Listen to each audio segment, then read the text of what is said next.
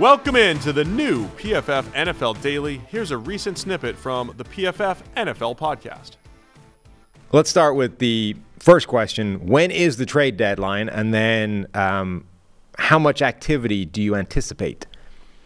Yeah, so the trade deadline is Tuesday, Halloween, October 31st. Uh, every deal's got to be done before 4 p.m. Eastern. You know, sometimes we get some buzzer beaters we don't hear about until 4:05, but they obviously, uh, you know, are, are consummated by the teams before that. But Unfortunately, after last year, we had 10 trades the week before the deadline. We had some blockbusters with, you know, Bradley Chubb and Christian McCaffrey and, you know, big TJ Hockenson, etc. I thought we might get the same thing. There was a clear delineation between the good teams and the bad teams. I think with all the what one in five teams, I think went four and one this past weekend. Then you had Minnesota beat San Francisco. I don't think it's going to be super active. The the big names I'm keeping an eye on still are the guys in Washington. Uh, you know, one of those two edge defenders. I do think one of them is going to get moved. Um, and then I guess Derrick Henry in Tennessee maybe, but I think that the results Sunday are going to matter in a lot of games. Okay. Um, so, how many teams do you anticipate being sellers effectively at the, the trade deadline? Tennessee probably still the biggest one. We obviously know already Kevin Byard, like you said, uh, has moved. The Washington thing is just a unique circumstance where I just uh, they cannot retain both players because of uh, you know one franchise tag, two pending free agents. So I don't know if I'd call them a seller overall. I think it's just a unique unique situation where you'd be dumb not to get more than a compensatory pick. And then eh, the rest I think will be smaller, but like you know, if the Giants lose, they move like a Parris Campbell. If Minnesota loses, do they make a smaller move? I still don't really buy it. I think that win kind of changed everything. And if they def- if they win and, and are 500 and 2 and 0 in their division, I don't think they're selling anything. Right who else is bad? I mean, Chicago, I don't think is going to sell. Um, Does Carolina get involved in shipping off Brian Burns because they stink and you know he's their first round pick if they want one? They probably should, but I don't think they're going to. The sense I get is he's going to stick around. They'll, they'll try to continue to find a way to, to work out an extension after placing the franchise tag, is my guess. I think there was a report from someone like they're they're not going to trade him. Um, I haven't heard that personally, but but it's kind of the sense I get as well but yeah, and then and then it gets smaller. But I do think like all of these competitive teams, like I don't think Philly is done. I don't think San Francisco is can be ruled out for making a move. They've cleared a ton of cap space for for more for carryover, but I think they would be open to making a move. Um, you know, Cleveland and Baltimore, all these running back injuries. Are they the Henry teams? Are they in the Dalvin Cook market potentially?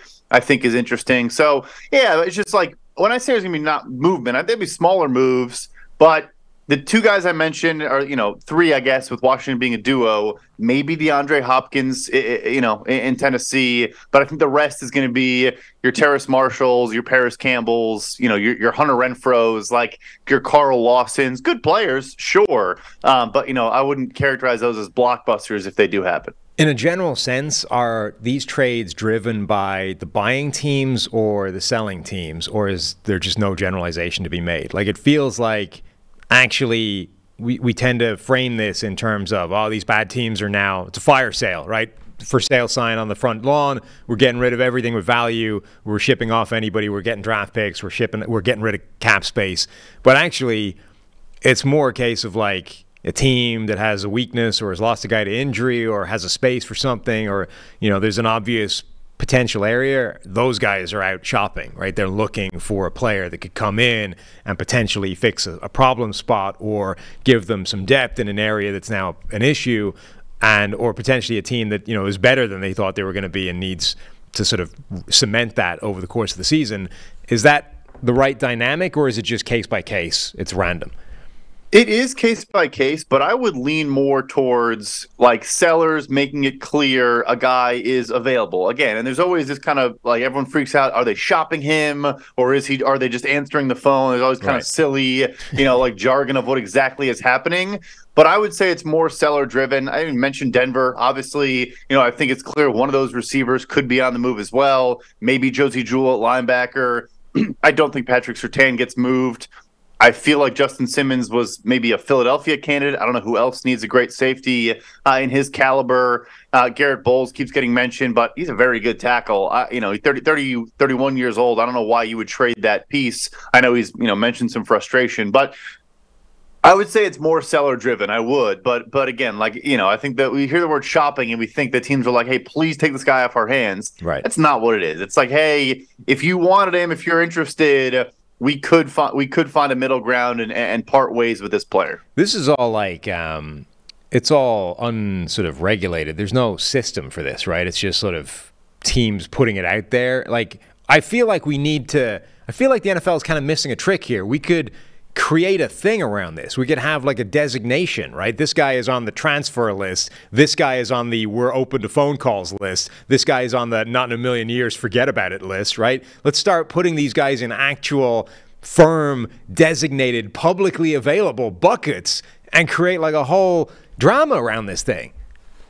I would say, as fun as that is, and and you know, sounds like like a fantasy thing where you throw on like on my trade block. Right. I'll say this too, and it ties into not to get on a soapbox, but like all the rumor accounts that just pump out absolute garbage. Like it, it gets into buildings, and these GMs have to like talk to players and be like, "Hey, is I won't name one of the many that you all know who I'm referring to. Is this report actually real? Are you guys?" At, and it, they have to say no. Like and it, it, it causes serious problems and they have to you know manage these relationships that yeah it's part of their job but but it's derived from absolutely nothing in reality. So i think that's probably more what it speaks to is if a player caught wind that he was on the hey i'm, I'm available list he'd probably get pretty pissed off which you know i think is understandable uh, so yeah that that's why i think that that wouldn't be a thing but i get it yeah like you said transfer portal uh, type approach. Uh, you know, in theory, I, I don't hate the idea. It kind of feels though that we're already there. Like they're already fighting these fires that may not even exist because of these accounts you're talking about and because of the rumor mill and everything. You know, like people are people assume it's happening anyway. And if they assume it's happening, they're probably talking about it and reporting it, which means it's getting back to them. Now, the only the only thing they have in their favor at the moment is the plausible deniability and being able to lie. Like the like to say no, you're not on the trade block. We're not listening to phone calls. If you'll excuse me, I have call waiting on the other line, but it's not relevant to you. Don't worry about it. Right? Like that goes out the window if you actually do formalize the system and he's right there on the list saying, I'm listening to phone calls for you. Yeah, no, for sure, for sure. I, I, would just say, and every building is, of course, different. But my perception, again, I'm not, you know, when you see all these various accounts, I, I think if you don't know a top three person in a building, so that's GM, assistant GM, and maybe head coach in some cases or whatever. Odds are you're not even getting correct information. So it's like th- these random dudes that have hashtag sources and, and know these things and know these trades are close and yada yada. Hey, credit to them. Maybe maybe they know some GM somehow, some way. I, I'm, I'm a little skeptical. That's uh, that's the case. All right, let's talk about some of the biggest names and where they might actually end up. Um, I'm fascinated by Derrick Henry first and foremost. Obviously, the Titans put the for sale sign on the franchise. They're looking to ship pieces away. They already did it with Kevin Byard. Derrick Henry is is one of the obvious candidates to be moved. And Derrick Henry, for his career, has been as outlier a running back as you get in today's NFL in terms of most of the rules don't seem to apply to him, right? Uh, all the things we think we know about running backs don't seem to impact Derrick Henry. And that's relevant because, you know, he's 29 years old.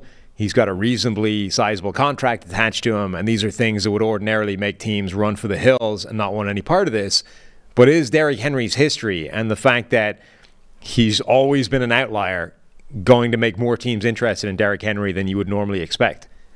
I think so. I think it has to, right? Like I, you know, put out a video about some of my top candidates, and like you said, everyone's expecting the, the wheels to fall off. And even just looking at the last couple years, he's still one of the elites at the position. But you mentioned the contract. He has a ten and a half million dollar salary this year, the final year of his deal. I think Tennessee would have to eat a decent chunk, if not all of that. You know, the trend we've kind of seen across the NFL now, where the incumbent team converts a bunch of the salary, makes it cheaper. They in turn do get a better draft pick, you know, as a result. But I would imagine the teams that are calling there would ask Tennessee to do that, and maybe they are open to doing it and getting better draft capital because that's really, you know, I think what the key should be for them rather you know save a couple million dollars is not as important as getting maybe you know a third round pick whatever I think the AFC North teams are the ones to watch here that we mentioned, just because there are so many injuries in Baltimore and Cleveland. It always helps when you have two competitive teams that are trying to beat each other, maybe in the market for the same player. We, of course, you know, know about last year when when the Chicago Bears beat out the Green Bay Packers for Chase Claypool services. Obviously, didn't go too great, but um, but yeah, so I, I, would keep an eye on them. It just makes the most sense to me. Uh, and they certainly, both those teams are top five in cash spending. They probably would need the conversion from the Tennessee side. If like if that part is happening, the the cash conversion, so that it becomes a relatively cheap deal for somebody to pick up, um, doesn't Buffalo scream like Derrick Henry? I mean, we saw like Derrick Henry could be what Latavius Murray was supposed to be in that game and wasn't able to be, right? Like a guy that's actually the power back picking up tough yardage so that you don't have to run Josh Allen into the teeth of defenses the whole time. Like Derrick Henry, and lost in all this, right? Titans have a garbage offensive line. They're not good. Derrick Henry is still Derrick Henry. I mean, he's he's looked pretty damn good despite running behind a bad offensive line. I feel like you put Derrick Henry in any of these teams, he looks pretty awesome.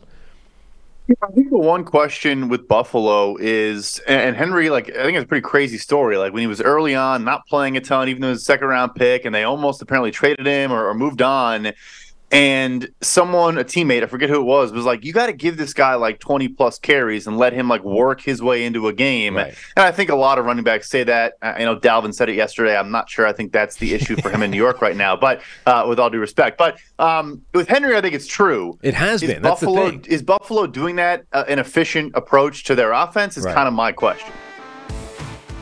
We're more than halfway through the nfl season almost. That's what it tells me though. That's what it tells me yeah. But DraftKings Sportsbook still pumping out unbeatable offers every single game. New customers can bet just five bucks on anything to get $200 instantly in bonus bets. Bet on anything, five bucks. DraftKings isn't stopping there. All customers can take advantage of a sweetener, uh, sweetener offer every single game this October. You can get in on the football action with DraftKings Sportsbook, an official sports betting partner of the NFL. Download the app now and use code PFF. So you can go check out Monday Night Football tonight. You got Niners, you got the Vikings. You can go do it right now. If you're a new customer, you can bet just $5 on anything to get $200 instantly in bonus bets only on DraftKings Sportsbook with the code PFF. The crown is yours.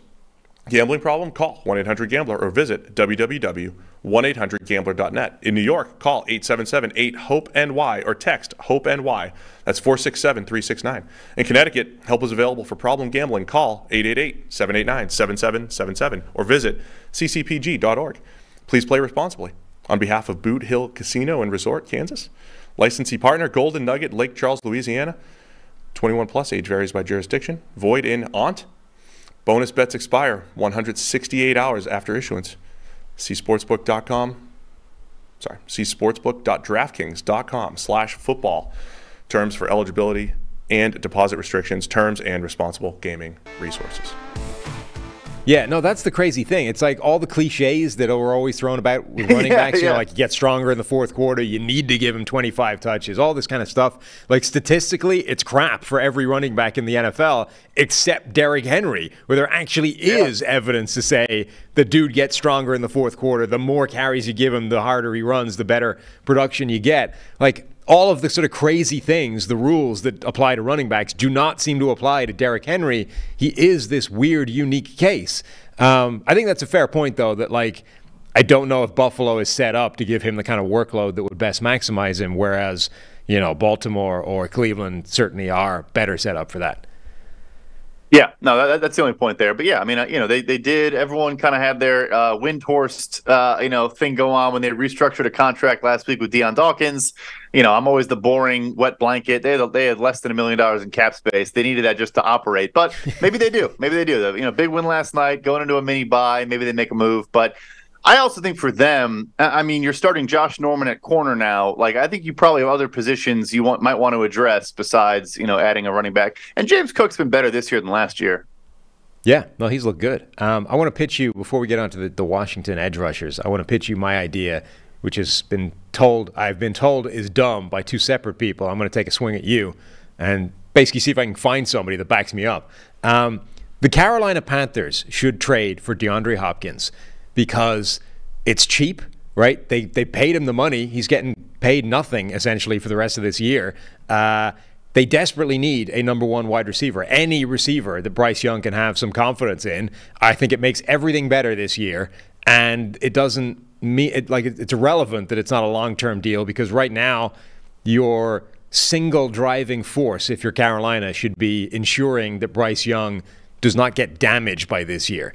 And I feel like like if I'm wrong and actually him playing badly this year has no relevance whatsoever in year two, three, four, all it did is cost you like a mid round draft pick. If I'm right and it's actually important that he doesn't sink and drown this year, then for the for the cost of a mid round draft pick and nothing else, you potentially saved your franchise quarterback. You found a supporter. Yeah, I don't yes. think you're dumb at all. We got oh. who called you dumb? Steve. Steve, Steve and Rick Spielman called me dumb. Well, that's going to happen. That, that's bound to happen. Uh, Rick Spielman thinks a lot of people are dumb, uh, you know, and he, he was successful for a very long time, so he's built up the cachet to say that. But yeah, like I, uh, I hear you. Where look, they they obviously don't have a first round pick, and maybe don't want to give up a. If it's a fourth or less, then I say go for it. If I'm them, you can't give up a third. You're not going to get a second for Andre Hopkins, but. Right. But yeah, I mean, I, I, do think building confidence in a young quarterback. You bring a guy who you know played at Clemson and DeAndre Hopkins, so has connections to the Carolina area. Yeah, and like you said, they already paid him about a ten million dollar signing bonus. So you're bringing in a, a minimum, near minimum contract, and then you figure out next year as you go forward I don't hate the idea. It's not about contending. It's just about make sure Bryce Young goes into year two feeling good about himself. That's worth the fourth round pick uh, yeah. in my mind. Yeah, not just that, uh, but like being functional. You know, if that allows Bryce Young to operate for the rest of this year, I think it's it's relevant. Like I was pitching this idea in the offseason when you would have had to sign him for more money and yada yada, and Panthers fans were mad because they were like, "Look, you know, he's not going to be he's old, he's not going to be good by the time Bryce Young's good." It's like it's not about like them syncing up in their careers. It's about year one and two for Bryce Young.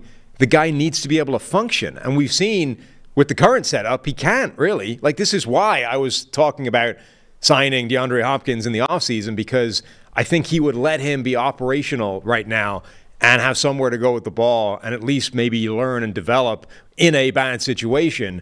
Without that, I don't know that he's developing at all and like potentially you're actually damaging him and harming his development by not letting him grow and get better and you know operate during the course of the season. So maybe it was a better deal when you didn't have to give up a draft pick to make it happen in the offseason. But because the money's been paid and like it's cheaper now than it was in the offseason, it's just costing you a draft pick instead. So either way, I still think it's a good deal that you should go do it. Yeah, I don't hate it. Or maybe, you know, explore a Courtland Sutton, different kind of player, but, you know, a big body contested catch type guy that can, again, just build some trust, build some, you know, some some faith in Bryce Young. And he's not, you know, has three years left on his deal. And, and maybe you give up less draft capital there because it's not converted. You take on a bigger salary. But yeah, I mean, Carolina has been trading away picks and eating bad contracts for like five years. And it was, it made absolutely zero sense from basically 2019 through this year if you're ever going to do it, like now would be the time when you're not just cycling through journeyman quarterbacks. You have a rookie contract guy. I don't hate it. I don't hate it. You're not dumb. You're not dumb, Sam. Thank Sam. Thank you. Sometimes it's just important to hear that. yeah. Um, all right, let's talk about the Washington duo, Montez Sweat and Chase Young. Um, I saw a report saying teams have been calling about Sweat, but not Young. Uh, is that what you're also hearing, or is are both of them uh, essentially equally likely to get moved? I think either one could get moved. Um, I think that the report from Nicki Jhabvala, who does great work, I think, for the Washington Post, um, was that only Sweat had received an actual offer, uh, okay. uh, whereas Young, they probably had phone calls, but no offer had been made. I do know that offers have been made for Montez Sweat, and I don't know personally that offers have been made for Chase Young. So I guess I have heard the same. um, you know, I think there are a handful of teams that probably would be interested in either player. Um, uh, my it's interesting, right? So look at it. So Sweat obviously has been healthier, more durable throughout his career. I think has a higher floor. But Chase Young, I mean, inarguably has a higher ceiling. Is you know top ten for us in pass rush win rate, pressure rate. Is now playing. You know, not it's not on a limited snap count. Like we've been saying that forever. But when he's been playing, you know, 300 snaps a season, he's now getting a full workload and still looking dominant on a snap to snap basis. My estimation is Washington probably wants to get blown away with an offer here, but teams realize you don't really have leverage, like we talked about. Like, why would I send you a first round pick for either guy? Right. Um, and I think that might be what holds up, you know, either move getting done. And then again, if they beat Philly, probably don't do it. If they lose to Philly, you know, maybe they're like, all right, just, let's just move a guy and, and get smart here. Where do you think makes sense for either one of them to land? I think Atlanta's interesting just because I think their edge rush group for us is bottom five in pressure rate and pass rush win rate right now, and their defense is awesome. And, and, that's without having a consistent pass rush presence off the edge. You have the rookie contract quarterback. You have the, all your weapons are on rookie contracts as well. Good offensive line. That's you know all all I think on solid deals. So maybe they get in the mix there. You know, win the division. You know, once and for all, and, and kind of you know build some momentum going forward. Look, the Niners did not play well at all against Minnesota, could barely generate any pressure, and we know they love defensive line and are never afraid to make a move there. I think Chicago still could be in the mix here. Why not try to go out and get an edge rusher that, you know, probably the worst unit on their team. Uh, you know, Ngakoue is like the one guy who's gotten pressure. He's on a one year, you know, expiring deal. So those teams make sense. Jacksonville, I still think makes sense. Um, you know, Baltimore, I guess, but but yeah, Jacksonville and, and those other contenders that need pass rush, uh, I think makes sense as well. What about uh, Detroit? Imagine Detroit with a viable alternative to Aidan Hutchinson rather than relying on Hutchinson being the only source of pressure, particularly if this is a team that does believe in themselves and, and thinks they're going to be playing deep into January, into February even. Um, I mean, that's that's the kind of move that can move the needle, right? Like right now, if somebody shuts down Aidan Hutchinson, they don't have pass rush. If you bring in a Montez Sweat or a Chase Young for the other side, that's a different deal. Oh, 100%. Great shout. And, and, I think they would also fit in terms of, you know, good run defender for Montez Sweat. Young's pretty good against the run, too. But, you know, solidify the entirety of that defensive line, which has fun pieces and good pieces. But, like, right now, it's Alim McNeill and Aidan Hutchinson and then rotational players, right? So you bring another legit dude. I'll throw one more in, too. The Houston Texans are three and three with an awesome rookie contract quarterback with an awesome Will Anderson Jr. Like and opposite of Will Anderson, there's nothing really to speak of on that defensive line. Maybe they are buyers and think they have something cooking there as well. You know, kind of like Detroit, like you said, like you know, that's really we think we're close and this could push you know propel us to higher heights. Or even like i mean houston aren't necessarily the uh, we think we're close type of team but like once you decided you're in a good spot of hey we got it right you know we got the quarterback we got the coach we're in the right direction like at that point there's value in just getting making sure you don't miss on the player that you got to bring in you know like the so the next wave is all about okay we've we've the foundations are good now let's start adding pieces. So you do that by the draft but if you screw up one of those picks you set yourself back, like you take a step in the wrong direction or, or a sideways step at minimum. There's, I think there's value in instead of taking whatever this pick is and spending it on an edge rusher who now needs to be good, otherwise we screwed up. Go give it for a guy who's already good, and now all right, it's going to cost you a bit more, but you know you you're still taking a step forward. You know you're not running the risk of taking a step backwards. Yeah, and because the financial component, I know you meant cost more, you know, from maybe a trade a trade pick standpoint, but also like you're going to have three cheap years at minimum of you know your second and third overall pick. Like now is the time to spend on other positions. Spend a receiver maybe make a move there. You obviously have you know an offensive line that's all making money at this point but but yeah no i i think it makes all the sense in the world to spend a bit more on this defense. I mean DeMeco Ryans has shown he can make a whole lot and you know out of the talent they have so can Bobby Slowik on offense. Get him get him some high floor like like you said kind of there, there's never there's never a sure thing, all right. that. But but you know because you have good rookie contract players, I think you do have the ability to take some of those risks. All right. Anybody else you think we need to talk about before we head over to Vic and the Boo Boo breakdown? What about the receivers? Who do you think needs a receiver most? Let's say of the contenders, not like a Bryce Young situation. Just who needs a boost, you know, as a pass catcher? Hmm. I mean, obviously, like Kansas City's receiving corps hasn't been good, but the emergence of Rashee Rice, the fact that Travis Kelce is their number one guy anyway, I don't know that they need to make a move happen. Um, if they're sort of on the other end of the phone call spectrum, right? Like if somebody phones them with an offer that is too good to turn down, maybe they, they make a move, but I don't know that they're actively phoning around trying to get a Jerry Jeudy or a Courtland Sutton or whoever. Like I don't know that they need to make that kind of move. Um, hmm, who else would be in that list? I, still feel like because of the injuries and the lack of consistency, like Baltimore could do with a receiver. Like when they're all out there, all playing at their their peak, it's a good group, but like that's happened maybe one or two games so far this season. If they're them getting reinforcements, I certainly don't think would hurt. Uh, who else would I definitely think is in need of a receiver? Honestly, it's not too many teams.